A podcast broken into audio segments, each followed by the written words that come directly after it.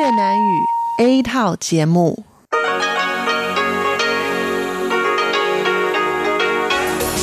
Đây là Đài Phát thanh Quốc tế Đài Loan RTI.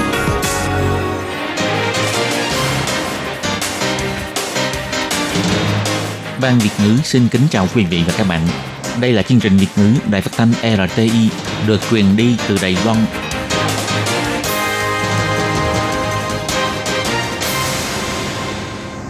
Các bạn thân mến, Hải Ly xin chào các bạn.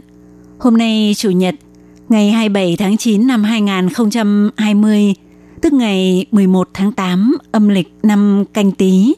Sau đây mời các bạn đón nghe chương trình phát thanh tiếng Việt của Đài Phát thanh Quốc tế Đài Loan RTI với các nội dung như sau. Mở đầu là phần điểm tin quan trọng trong tuần, tiếp theo là các chuyên mục tủ kính sinh hoạt, góc giáo dục và sau cùng khép lại bằng chuyên mục nhịp cầu giao lưu. Trước hết, Hải Ly xin mời các bạn đến với phần điểm tin quan trọng trong tuần và trước tiên là các tin tóm lược. Công ty môi giới thu phí dịch vụ phải phù hợp ba điều kiện. Nếu thu phí quá mức quy định, nặng nhất sẽ bị phạt tạm ngừng hoạt động một năm. Chương trình bắn pháo hoa mừng quốc khánh sẽ diễn ra tại Đài Nam. Hàng trăm con voi chết tại Botswana bởi tảo lam. Quà tặng lễ quốc khánh là hộp đựng các vật dụng phòng chống dịch COVID-19. Máy bay chiến đấu Trung Quốc không ngừng uy hiếp vùng trời Đài Loan.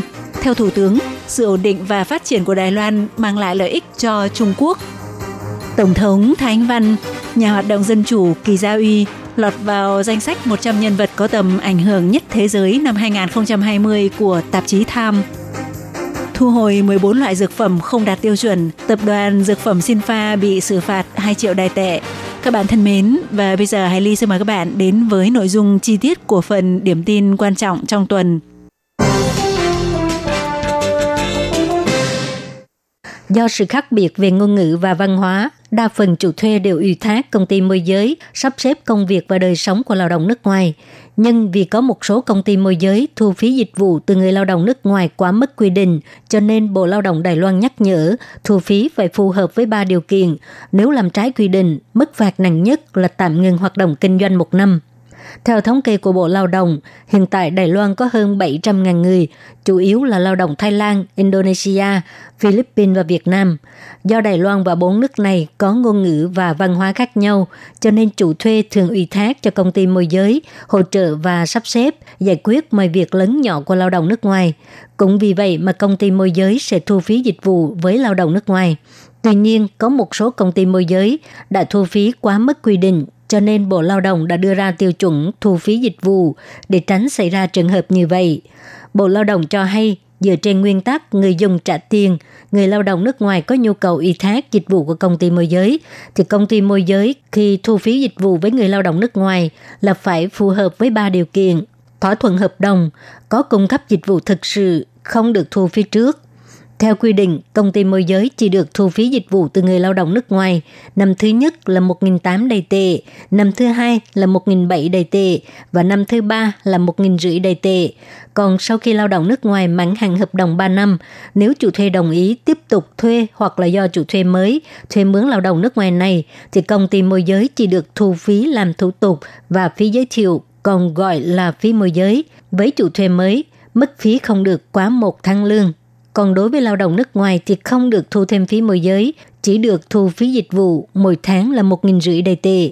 Bộ Lao động nhấn mạnh nếu công ty môi giới thu phí quá mức quy định sẽ bị phạt gấp 10 tới 20 lần số tiền đã thu, tạm ngừng hoạt động kinh doanh hoặc là không cấp giấy phép kinh doanh. Còn người lao động nước ngoài nếu bị công ty môi giới thu phí quá mức quy định thì có thể tố giác với chính quyền địa phương, Bộ Lao động hoặc là gọi điện thoại đến đường dây nóng 1955. Chương trình bắn pháo hoa mừng quốc khánh năm nay sẽ được tổ chức tại đảo Ngư Quang, Vị Quang Tạo ở Đài Nam. Dự kiến sẽ thu hút hơn 300.000 người đến thưởng thức. Có rất nhiều khách sạn đưa ra chương trình ngắm pháo hoa. Hiện giờ tỷ lệ đặt phòng cao tới 80%. Tới lúc ấy chắc chắn sẽ hết chỗ. Cục Du lịch thành phố Đài Nam cũng đưa ra 5 điểm ngắm pháo hoa tốt nhất, bao gồm cầu Tứ Thảo, công viên Lâm Mặt Nương, công viên Cảng Tân Lịch Sử, bờ biển Hoàng Kim v.v. Cửa sổ kính trong suốt từ sàn đến trần giúp bạn có thể thưởng thức tròn vẹn phong cảnh của thành phố Đài Nam, cũng là nơi ngắm pháo hoa tốt nhất. Bà Bóc Di Quân, giám đốc PR của khách sạn cho biết. Có thể ngắm nhìn cảnh pháo hoa lung linh rực rỡ tại đây. Chương trình bắn pháo hoa mừng quốc khánh năm nay sẽ được tổ chức tại đảo Ngư Quan Đài Nam. Phòng hướng biển có tầm nhìn tuyệt vời, không cần phải trang chút là có thể ngắm nhìn pháo hoa lung linh. Đến lúc ấy, dự kiến sẽ thu hút 300.000 người đến thưởng thức pháo hoa, cho nên các khách sạn đang rao riết chuẩn bị chỗ ở cho du khách. Nhà kinh doanh khách sạn cho hay, Bây giờ thì đã có người gọi điện thoại đặt phòng. Tôi nghĩ là đến ngày quốc khánh hôm ấy vẫn sẽ có người gọi điện thoại tới. Hiện tại tỷ lệ đặt phòng trong ngày quốc khánh đã đạt trên 80%. Bà Bốc Di Quân cho hay,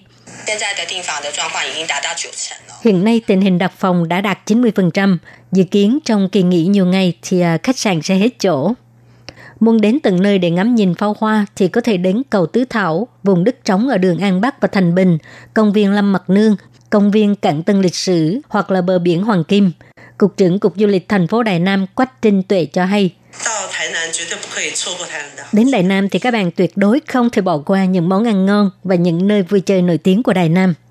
Màn bắn pháo hoa mừng quốc khánh sẽ thu hút rất nhiều du khách đến tham quan, là cơ hội để thúc đẩy kinh tế du lịch. Các nhà kinh doanh đang rao riết chuẩn bị. Ủy ban chủ bị lễ quốc khánh công bố và kỷ niệm lễ quốc khánh năm 2020 vào chiều ngày 21 tháng 9. Quà tặng lễ quốc khánh năm nay, ngoài mũ phớt Fedora và huy hiệu quốc khánh song thập như mọi năm ra, nhằm phối hợp với chủ đề phòng chống dịch bệnh năm nay, Ủy ban chủ bị lễ quốc khánh còn đặc biệt chọn các sản phẩm không thể thiếu trong mùa dịch với 10.000 phần để tặng cho các quan khách đến tham dự lễ quốc khánh năm nay. Trong hộp quà quốc khánh năm nay, ban tổ chức đặc biệt chuẩn bị khẩu trang quốc khánh do công ty sản xuất khẩu trang CSD và công ty Tramark, khăn giấy ướt, xà phòng gạo, xà phòng sợi, chai lọ nhỏ. Quan khách có thể bỏ xà phòng sợi vào chai rồi đổ nước, lắc cho sợ xà phòng tan ra là có thể mang theo bên người để rửa tay. Thứ trưởng Bộ Nội chính Trần Tông Ngạn nói, trong này là xà phòng sợi, nó từng sợi từng sợi. Khi cần thì bạn có thể lấy ra một sợi để dùng, các sợi còn lại thì vẫn khô ráo. Như vậy sẽ rất tiện vì vừa sạch sẽ lại vừa an toàn, phù hợp với nhu cầu của mọi cá nhân. Chúng tôi tìm sản phẩm xà phòng sợi này để tặng cho quan khách đến tham dự lễ quốc khánh sử dụng. Quà tặng lễ quốc khánh năm nay thật là đặc biệt, có lẽ ai cũng muốn có được món quà này, nhưng không phải ai cũng có thể đến hiện trường để tham dự lễ quốc khánh. Vậy thì phải làm sao đây? Để dân chúng cũng có được quà tặng, ban tổ chức còn chuẩn bị 20 phần quà quốc khánh. Người dân có thể vào Facebook Quốc Khánh Trung Hoa Dân Quốc để lại lời chúc mừng Quốc Khánh.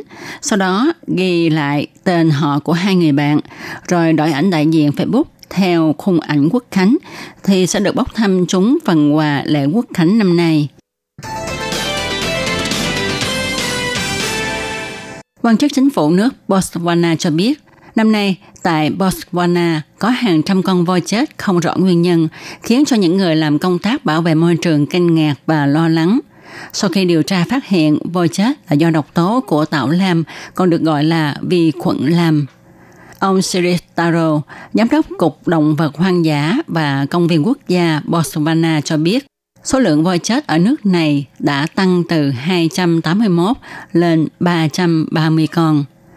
Trong cuộc họp báo, ông Madi Rubin, quan chức thú y chính của Cục Động vật Hoang dã và Công viên Quốc gia Botswana cho biết, các xét nghiệm mới nhất của chúng tôi phát hiện rằng chất độc thần kinh tạo ra bởi vi khuẩn lam là nguyên nhân gây ra cái chết của những con voi. Đây là những vi khuẩn được tìm thấy trong mẫu nước.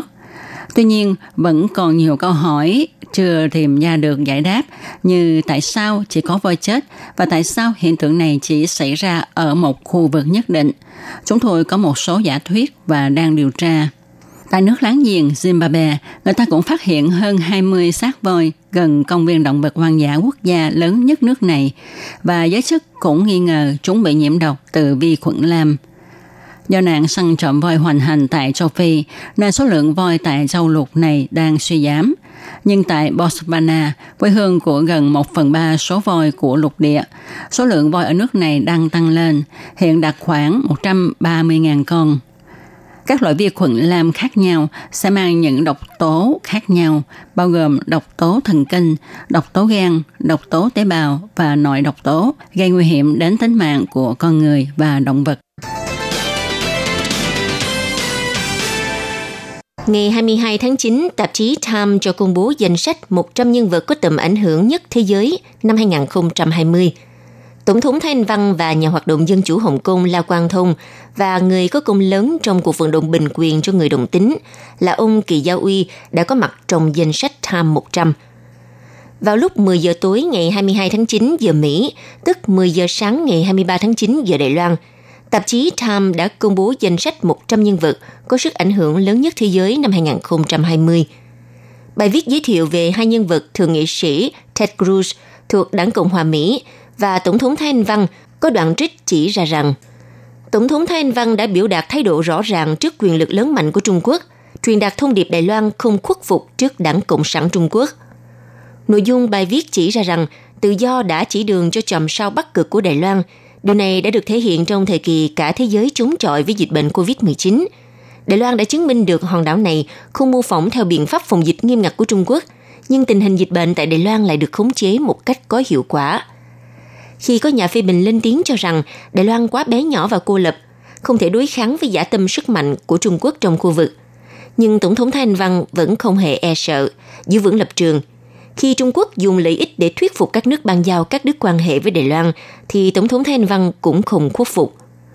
Những nhân vật nổi bật khác có trong danh sách bao gồm là Quang Thông là người đại diện cho cuộc vận động dân chủ Hồng Kông, ứng cử viên tổng thống và phó tổng thống Mỹ ông Joe Biden và bà Kamala Harris – Chủ tịch Trung Quốc Tập Cận Bình, Tổng thống Mỹ Donald Trump, Thủ tướng Đức bà Angela Merkel, Tổng thống Brazil Jair Bolsonaro và Chủ tịch Hạ viện Hoa Kỳ bà Nancy Pelosi.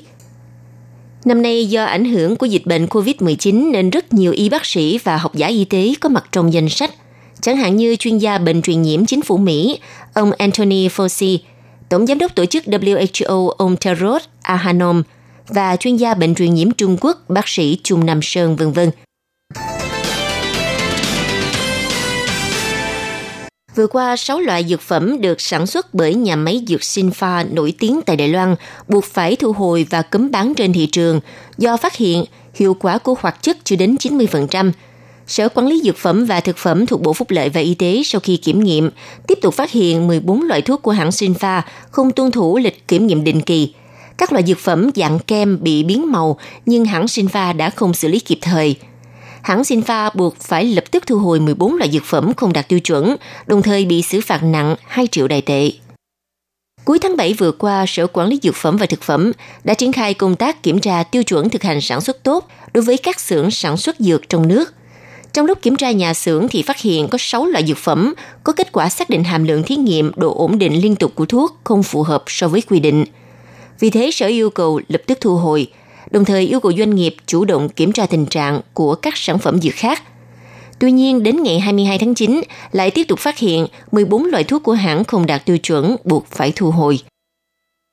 Theo báo cáo từ Sở Quản lý Dược phẩm và Thực phẩm, những loại thuốc bị thu hồi và ngừng bán trên thị trường bao gồm thuốc kem làm mờ vết sẹo Menkin, thuốc kem chống viêm da chống ngứa Ulex Cream, viên chống say xe Inclam Tablets, viên nén trị gan mãn tính Bolican Capsule, siro ho Noco Syrup, thuốc kem chống ngứa đau rát nổi mẩn do hâm tả Neo Sabopasta, thuốc chống viêm mũi dị ứng Lysozyme Clogrid, dung dịch trị nấm da đầu Bison Scalp Solution, kem thuốc Clobetaso chống nấm da, kem thuốc chống nấm da da sần da mẩn đỏ Betacay Ointment – Sở cho biết chiếu theo quy định sẽ áp dụng mức phạt từ 30.000 cho đến 2 triệu đại tệ.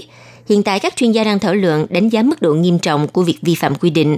Trước ngày 6 tháng 10, hãng Sinfa phải hoàn thành công tác cải thiện. Kết quả kiểm tra phụ sẽ quyết định yêu cầu ngừng sản xuất hoặc hủy bỏ chứng nhận GMP. Các bạn thân mến, Vừa rồi các bạn vừa theo dõi nội dung phần điểm tin quan trọng trong tuần do Hải Ly, Lệ Phương, Tố Kim và Tường Vi cùng thực hiện. Sau đây, mời các bạn tiếp tục đón nghe những nội dung còn lại của chương trình hôm nay